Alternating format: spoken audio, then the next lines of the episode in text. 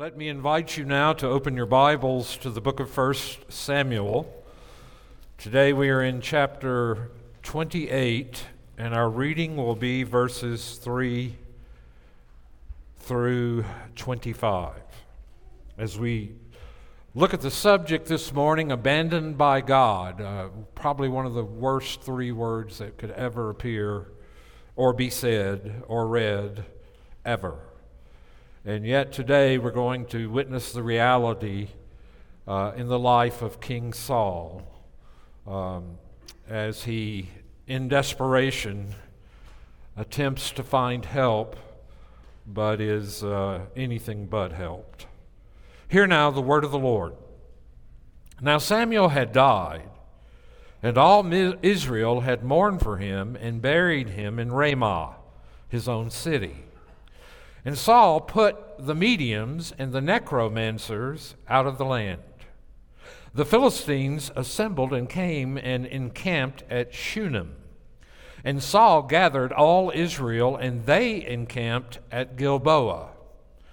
When Saul saw the army of the Philistines, he was afraid, and his heart trembled greatly. And when Saul inquired of the Lord, the Lord did not answer him, either by dreams, or by Urim, or by prophets.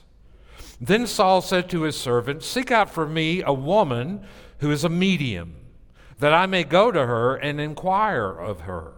And his servant said to her, him, Behold, there's a medium at Endor. So Saul disguised himself and put on other garments and went, he and two men with him. And they came to the woman by night, and he said, Divine for me by a spirit, and bring up for me whomever I shall name to you. The woman said to him, Surely you know what Saul has done, how he has cut off the mediums and the necromancers from the land. Why then are you laying a trap for my life to bring about my death? But Saul swore to her by the Lord, As the Lord lives, no punishment shall come upon you for this thing. Then the woman said, Whom shall I bring up for you? He said, Bring up Samuel for me. And when the woman saw Samuel, she cried out with a loud voice. And the woman said to Saul, Why have you deceived me? You are Saul. The king said to her, Don't be afraid. What do you see? And the woman said to Saul, I see a God coming up out of the earth. He said to her, What is his appearance? And, he, and she said, An old man is coming up, and he's wrapped in a robe. And Saul knew that it was Samuel. And he bowed with his face to the ground and paid homage or homage. Then Samuel said to Saul, Why have you disturbed me by bringing me up? Saul answered, I'm in great distress, for the Philistines are warring against me, and God has turned away from me and answers me no more, either by prophets or by dreams. Therefore, I have summoned you to tell me what I should do. And Samuel said, Why then do you ask me, since the Lord has turned from you and become your enemy? The Lord has done to you as he spoke by me, for the Lord has torn the kingdom out of your hand and given it to your neighbor David. Because you did not obey the voice of the Lord and did not carry out his fierce wrath against Amalek, therefore the Lord has done this thing to you this day. Moreover, the Lord will give Israel also with you into the hand of the Philistines. And tomorrow you and your sons shall be with me. The Lord will give the army of Israel also into the hand of the Philistines. Then Saul fell at once, full length on the ground, filled with fear because of the words of Samuel. And there was no strength in him, for he had eaten nothing all day and all night. And the woman came to Saul when she saw that he was terrified. She said to him, Behold, your servant has obeyed you. I have taken my life in my hand and listened to what you have said to me. Now, therefore, you also obey your servant. Let me set a morsel of bread before you and eat, that you may have strength when you go your own way. He refused and said, I will not eat. But his servants, together with the woman, urged him, and he listened to their words. So he arose from the earth and sat on the bed. Now, when the woman had a fattened calf in the house, and she quickly killed it, and she took flour and kneaded it, and baked unleavened bread of it, and she put it before Saul and his servants, and they ate. Then they rose and went away that night. This is God's word. Let us pray. Father, we do pray that as we sit under the preaching of your word today, we would ask for the ministry of the Holy Spirit to both empower the one who speaks and the one who listens. Let us lay aside everything that would hinder us from receiving the engrafted Word of God, which is able to save our souls. Lord, we thank you that faith comes by hearing, and hearing comes by the Word of the Lord. So we ask today, Lord, that this preaching of your Word will give birth to faith that looks outside of its, itself and lays hold of Christ. And we pray in his name. Amen. What a passage, huh? And I imagine you're intrigued about it. Now, the most interesting thing about this passage is that the writer of the book of Samuel sort of leaves us into suspense because we just left with David being in the Philistine army, and he's in the army that's about to attack Israel, and we're wondering how he's going to get out of this mess. And lo and behold, the author of 1 Samuel says, No, not yet. I want to tell you a little more about Saul. So, what he's doing is comparing and contrasting the characters of both Saul and David. We get Saul this week, we'll get David next week. So that's why he delays telling us. But this chapter is fascinating in many ways, but utter hopelessness is what it presents. Utter hopelessness is the darkest of all human experiences. It is the realization that there is absolutely no prospect of any kind of future or anything positive to look forward to. Hopelessness, when it overcomes a person, strips away every motivation or tinge of enthusiasm for living because there is nothing, absolutely nothing good to look forward to. Even fear is better than hopelessness. When we are afraid, we usually dread something that could happen to us or that may happen, as bad as we imagine, but there is usually the possibility that things will not turn out uh, better than we expect. There is, in other words, at least some hope. Hopelessness is the experience of believing that there is absolutely no future left worth having. On the one hand, counselors and psychologists are kept busy helping people who have lost hope for the future because, in their depressed state of mind, they have become unrealistically negative and totally cynical. They need perhaps to see that there are people who exist who do love them and will continue to do so, and that there is uh, valuable work for them to do and that they can do it, and that there are joys ahead for them to embrace. The terrible experience of hopelessness can be uh, a type of blindness. Christian believers, however, are not immune from experiencing such dark times. If you read much in church history, you will read about various saints of the past who experienced what they called the dark night of the soul. It was like their lives were enveloped in darkness, and they prayed, and the heavens were brass, and they had no sense of God's presence.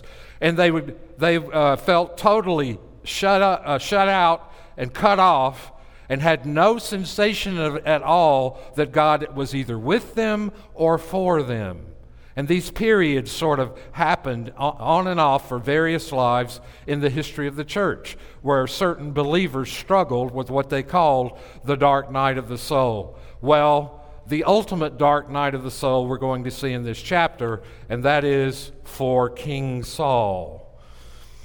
The Apostle Paul graphically described the utter hopelessness of all who are separated from Christ as having, in the book of Ephesians, no hope and without God in the world. He was not describing here a conscious sensation of hopelessness, but a real situation of hopelessness. To be in this transient world, but to be without God, is indeed to have utterly no hope. 1 Samuel 28, we're going to see, is the hopelessness of King Saul exposed, and though it's painful to watch and witness, we will benefit by looking at it carefully as the man when he found himself having no hope without God and in the world. So the story picks up uh, uh, with Samuel's death, which we've known about already. Samuel's dead, and Saul uh, is shutting down. Uh, uh, what is this necromancy anyway? Do you know what that is? Have you ever heard of a seance? Have you ever heard of a witch or a medium at a seance summoning up the dead? That's necromancy, okay? And that is what Saul in the beginning had condemned, righteously so, because God's law is against it. And so uh, the Philistines have become very aggressive. The note about Samuel's death is a flashback. For this story, however, it's important to remember that Samuel had died Saul had banned necromancers and soothsayers and was simply doing what was in accord with Deuteronomy chapter 18, verses 9 through 22. The Philistine assault, however, was something to worry about. Let me tell you what the Philistines were doing. They had an amazing strategy. What they basically did is on one side of the mountain, there's a valley, mountain on each side. Israel's over here in Gilboa, the Philistines are over here at Shunem, and in between them all is the valley of Jezreel. So the Philistines are attempting to come down in the middle of that valley, conquer Israel, set up a wall to prevent southern Israel from uh, continuing to trade, get supplies, all of what would be helpful from northern Israel, sort of a, a prefiguring of the divided kingdom which would come later. And so that's what the Philistines were doing, and Saul was panicking all over the place. And the reason he's panicking all over the place is he realizes he's been cut off. These conditions bring ulcers for just about anybody, but all the more for somebody in Saul's state. The first and proper step for Saul in this case was to do what he did to ask for Yahweh's help to ask for direction. But Yahweh did not answer him, not by a dream, not by the Urim, which are the stones the priest read. Uh, he couldn't go to any priests for help because he killed all of them, if you remember a few chapters back. And Samuel was no longer. And so Yahweh's silence to Saul did not silence Saul's terror he wrongly turned to what he had rightly prohibited. He asked men to locate a woman skilled in necromancy. Perhaps a word from the dead might help him face tomorrow. Though necromancy and associated arts have been banned, Saul's men seem to know precisely where a practitioner may be found. Isn't that interesting? Uh, it's all banned, but everybody knew where she was and what she was doing. With Saul disguised in non royal attire, the company pays its nocturnal call in Endor. Saul's request is quite straightforward. Please practice divination for me by contact, contacting the dead and bring up for me whomever I tell you. And the woman's suspicion is immediate. She knows about government front operations and apparently fears she's being set up as part of another pagan bust. Saul obligingly swears an oath of immunity to reassure her. The reader must not miss the irony. Saul swears the oath by Yahweh, by Yahweh's life, as he seeks help from a woman that Yahweh has condemned. For all his degeneration, Saul is orthodox to the last. The woman consents, asking the name of the contact. But when she sees Samuel, she screams, and she also sees through Saul's disguise. Now, why did Saul disguise himself? Two reasons.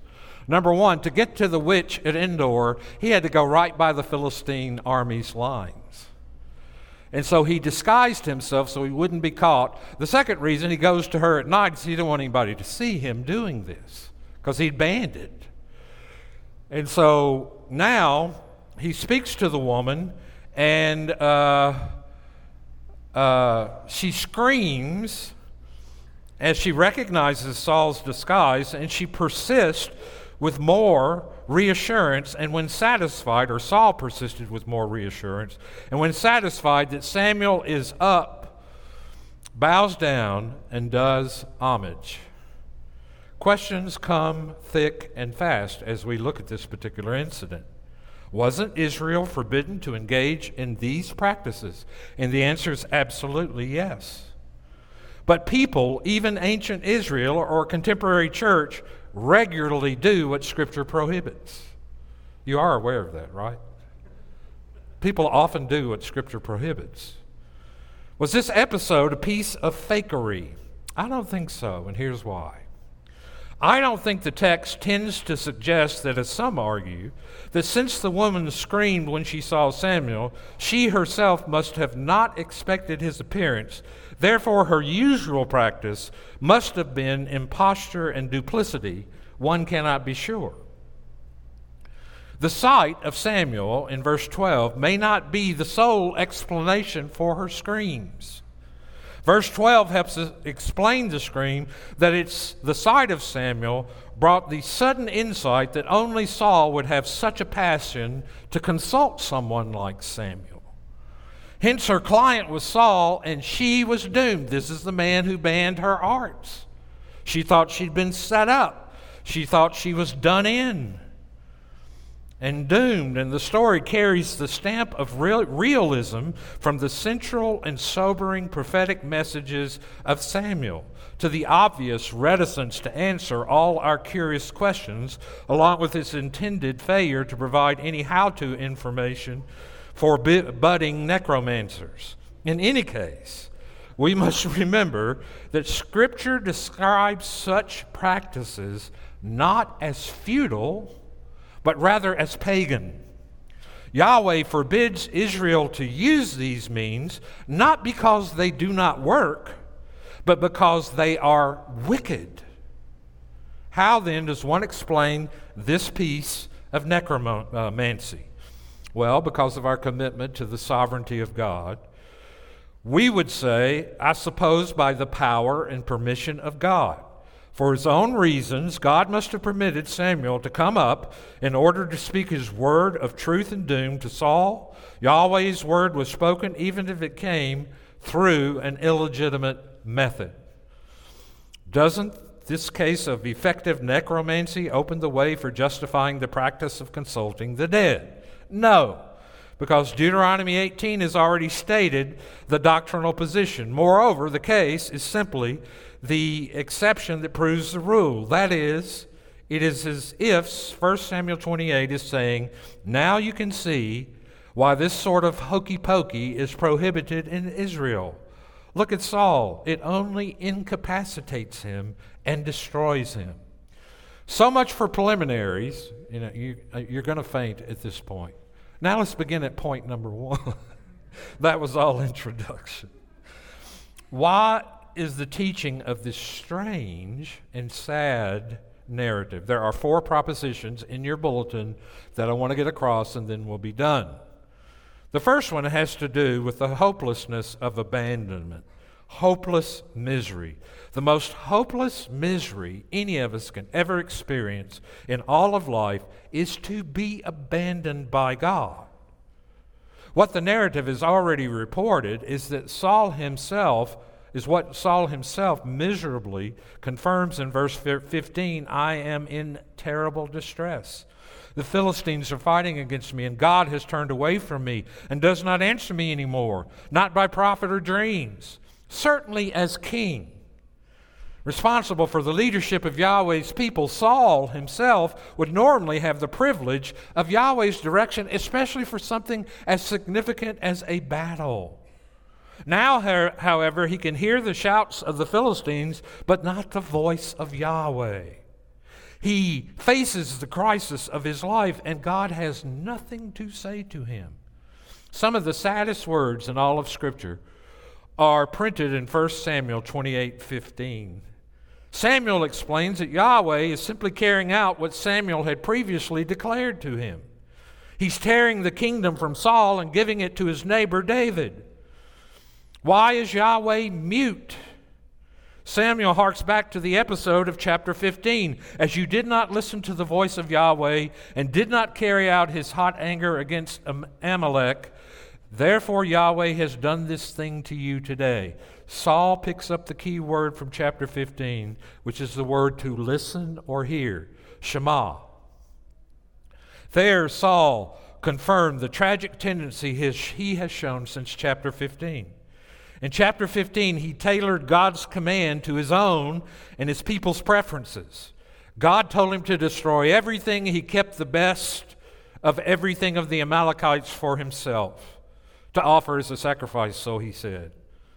Saul would have called it accommodation. Samuel calls it what it really is total rebellion. Saul thought it prudent. Samuel labeled it as stubbornness. Perhaps Saul liked to think that he had only reinterpreted Yahweh's word. Saul, uh, Samuel charges they had simply rejected God's word. If you persist persistently, if you despise God's word, the Bible says he'll take his word away from you. If you persistently refuse to obey God's speech, you will endure God's silence. Does God eh, does his patience ever run out with sinners? Does, that, does it ever hit the wall? Does it ever end? Well, in this case, it certainly looks that way. If you re- persistently refuse to obey God's word, you will endure God's silence. How crucial then, are one's first responses to the gospel, to the initial call to enter the kingdom of God. Charles Haddon Spurgeon, and this quote is in the front of your bulletin if you want to read along. Spurgeon tells of a man on his deathbed who was uh, sent for him. In his lifetime, the man had jeered at Spurgeon, had often denounced Spurgeon as a hypocrite. You know, Spurgeon had a tendency to smoke cigars. And this woman in his congregation came to him one time and she said, Mr. Spurgeon, how can you smoke cigars? He's sinning against God. And he said, Oh, ma'am, it's, it's fine as long as it's in moderation. She said, Well, what do you consider moderation? He said, Only one in your mouth at a time. That's Spurgeon. I love Charles Haddon. If I had a son, I might have named him Charles Haddon. But it don't go with Posey, does it? Not really. Now, of this instance, of this man, Spurgeon wrote, He had, when in health, wickedly refused Christ. Yet in his death agony, he had sur- sur- uh, superstitiously sent for me. Too late. He sighed, the ministry of reconciliation, and sought to enter at the closed door, but he was not able. There was no space left him then for repentance for he had wasted the opportunities which God had long granted to him. What in the world could be worse? To know you need to repent and you can't do it. It's horribly solemn. This is the most hopeless misery in all of life to be abandoned by God. Once you're a pastor like me and people get relatives who are on their deathbed, you often get a phone call and they ask you to go speak to their relative and share the gospel with them. And I'm always happy to do that. And I've had some of the people I've shared the gospel with respond to it, pray with me. One of my dad's coworkers, I'll never forget it. I went in, I shared the gospel with me. He looked at me through tears and said, Why has no one ever told me that before? And I said, Well, I don't know, but I'm telling it to you today. And I'm telling you, you don't have long, and you better repent and receive Jesus. And he did. And I did that man's funeral. But I had another man who I went to, I did the same thing. And he just hardened. He became very angry with me. And he told me to get out of the hospital. That what was wrong with the world were people like me uh, preaching lies. That man died. I don't know if he had a a moment where he repented. But what about you? Have you heard the gospel message and have you kind of got it on hold where you're thinking, well, I want to go live my life and do what I really want to do and have a lot of fun. And then when I get old and get ready to die, then I'll ask Jesus to save me. Well, as John Calvin would say, good luck with all that. We know there's no such thing as good luck, there's providence.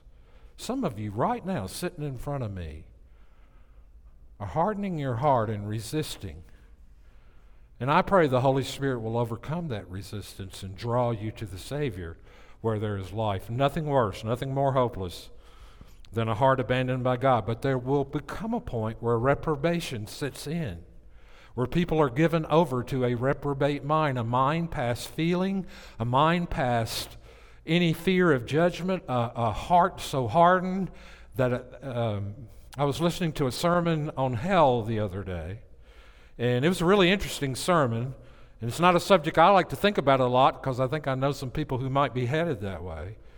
But I was listening to a sermon on hell, and the preacher said, What makes hell hell? He said, What is the worm that dies not and the fire that continues in a person's life in hell? And it's the regret that they see they need to repent, but they can't.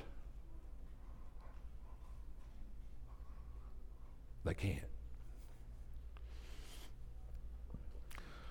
The next point burdens can be lighter when seen in their proper context. If you look at this passage in its larger setting, leads us to a second proposition because if you compare what I mentioned earlier chapters 27, 28, and then ultimately 29, you see what the writer's doing is he is sort of setting up the material to compare and contrast the life of Saul with the life of David. And uh, Saul does not come out well. Why does the author want to do that? Why not finish the perfectly exciting story of David? Why not go right on from chapter 28 2 to 29 1, why interrupt this sequence with an account that took place sometime later? Why interject chapter 28, verses 3 through 25, right here in the book of 1 Samuel? Have you ever been watching something you really wanted to see? Let's say I'm sitting home, it's an October Saturday, the University of Tennessee is playing Alabama, and we're ahead which is a miracle. Hadn't happened in 17 years. Seen every one of them died a thousand times. But I'm watching the game. Tennessee's ahead. It's the middle of the second quarter. All of a sudden, a message comes through my television. You've heard this before. We interrupt your television programming to let you know that Canada has bombed uh, Michigan or something. You know. Now, I, I was in the fifth grade when John F. Kennedy was assassinated, which was a huge impact upon the culture. But I remember I went home, and of course, you know, uh, we couldn't do anything because we were supposed to be grieving. And I'm a kid. And I'm sorry it happened, but let's go play football or do something. I'm not, I don't want to be in the house. So we turned on the television, and we only had three channels. Can you imagine living with three channels? maybe public TV. And I sat there and I watched over and over again what they seemed to be playing. And I remember going to my daddy and complaining to him, when are they going to stop this? My dad said, Well, it's probably going to run on three or four more days. You better get used to it or go do something else. Just get out of my hair. Leave me alone. But I remember being so upset by that. But, but that's what this passage does it's an interruption to allow truth to break through.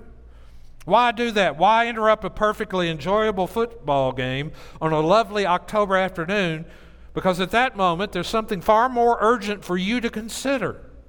Matters of great importance have the right to preempt time. Now, I don't intend this in a silly way, but this is essentially what the biblical writer does in chapter 28. I interrupt this tension filled story with David's dilemma to tell you something of far greater importance, even though it's out of proper chronological order.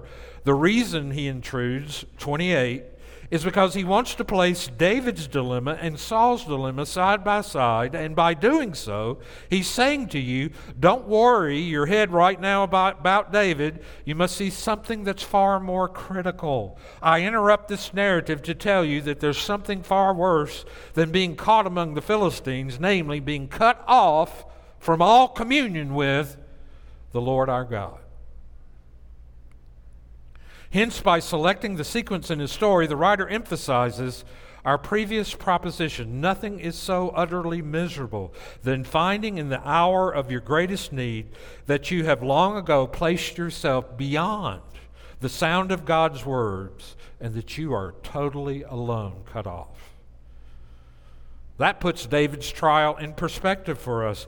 David's trouble is not light, but Saul's trouble is far worse. He is without the Word of God. Burdens appear lighter when seen in their proper context. Now, I'm going to tell you something I hate. When I'm going through a very difficult time or a hard time, please don't ever say this to me. I know you. What is he going to say? Have you ever been around anybody who sort of flippantly says, Well, there's always somebody worse off than you are? That is not comforting to me. That does not help me.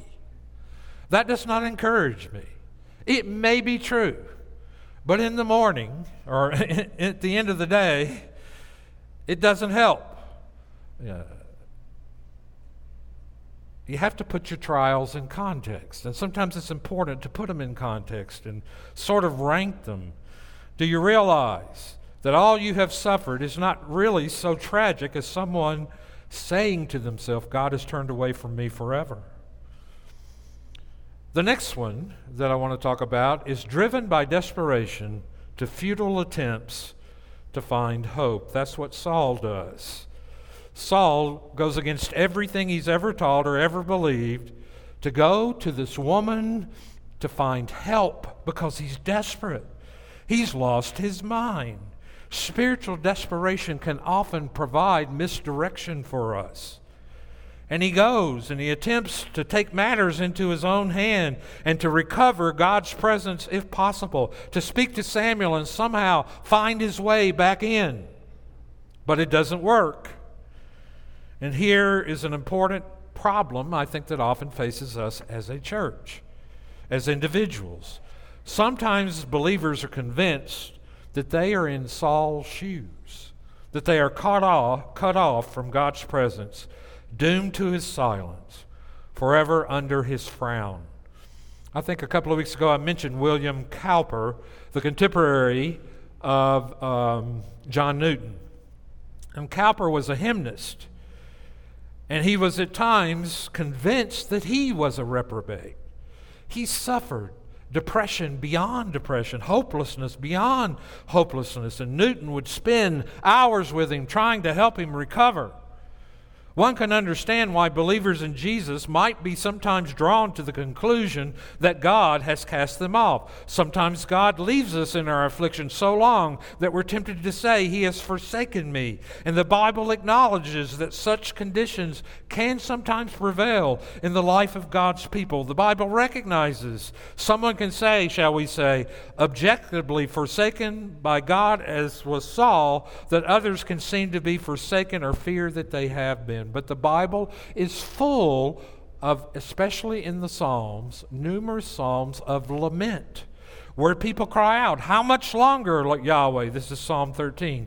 Will you go on forgetting me forever? How much longer will you keep hiding your face from me?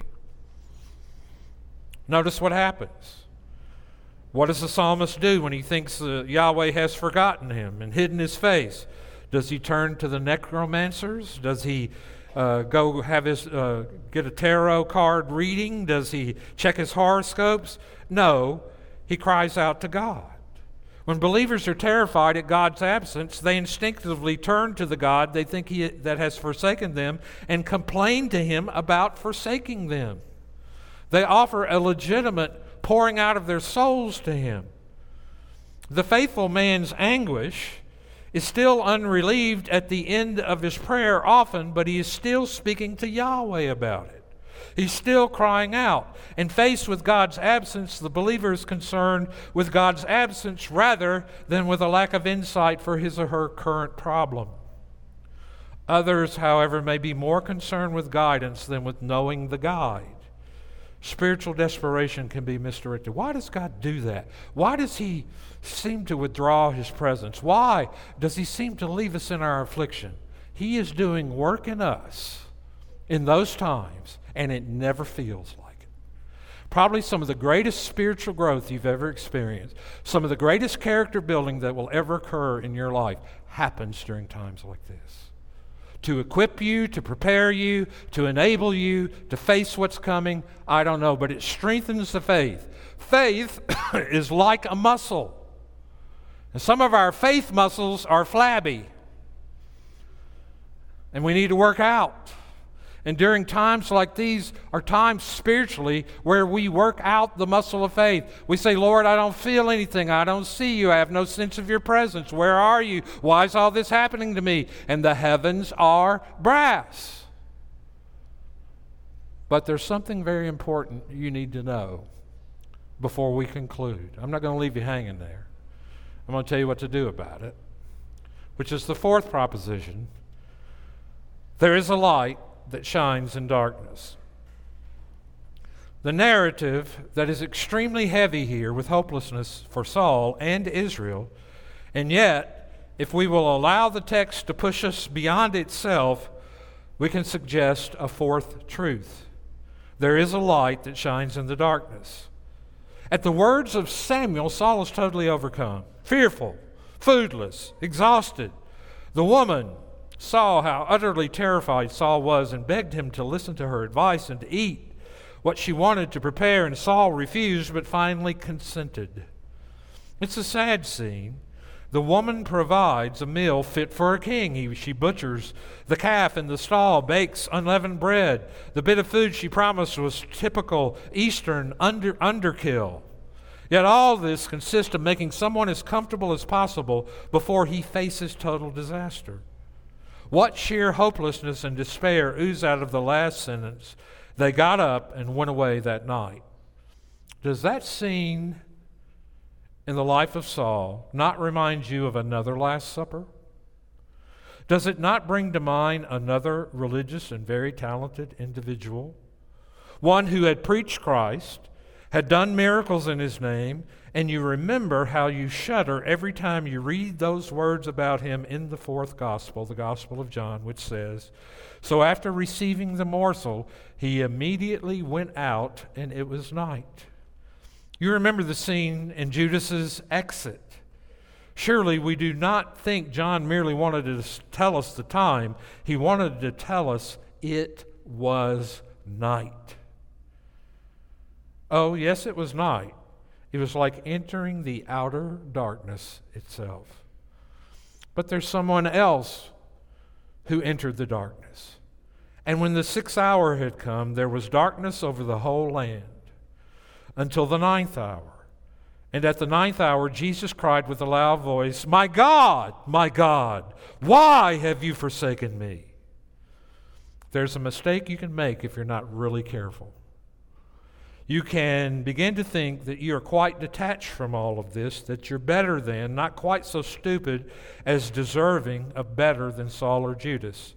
And of course, you're dead wrong. But the glory of the gospel is, is that God's Son went through the darkness of God's absence for us and the darkness and agony of God's forsakenness for us. Is not Jesus' cry very much like God has turned away from me and answers me no more? But at the Battle of Golgotha, Jesus has walked out into the outer darkness in order that you might walk in the light of life. Now the question presses upon us have you yet been seeking the one who has endured this darkness for you so that you could live in the light?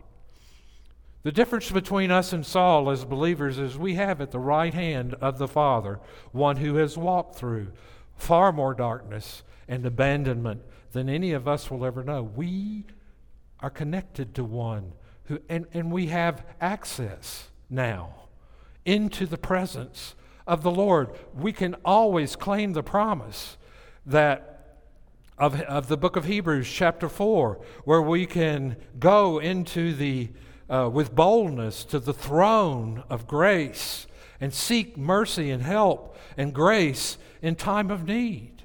We have that. Though it may be dark for us, it's never outer darkness because of our virtue of being united to Christ. He experienced the utter abandonment of God so that you and I can forever know communion with Him, and nothing can break that for the life of a true believer. Have you come to Christ? Have you called upon the name of the Lord? The book of Romans tells us whosoever shall call upon the name of the Lord shall be saved. Have you done that? Have you thought about doing that? Are you wrestling with that? Are you just kind of putting that on uh, book back on the shelf and not I'm not going to think about that today. Kind of like Scarlett O'Hara. I'm not I'm not thinking about that today. Think about that later. No, you need to think about it today. Today is the accepted day of salvation. Come to Christ. Receive him. Trust him. Lay hold of him by faith. Look outside of yourself and cast yourself upon him and his mercy, and he will catch you in the everlasting arms of love. And he will never reject you, forsake you, or leave you. Let us pray. Heavenly Father, how we pray today that the word of the living God would work. You said to us that your word in the book of Isaiah will not return to us void or empty as the rain comes down from heaven and the snows and melt and they give water to the earth, which causes seeds to bring forth and bud and create life, so shall your word be that goes forth from your mouth. It shall prosper where you send it. Send it today, Lord, to the hearts of those who need you.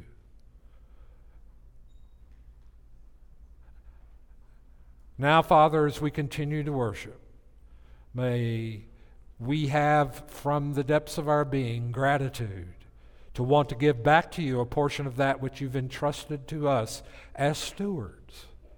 And may we do so with a glad and gracious heart, and we pray in Christ's name, amen.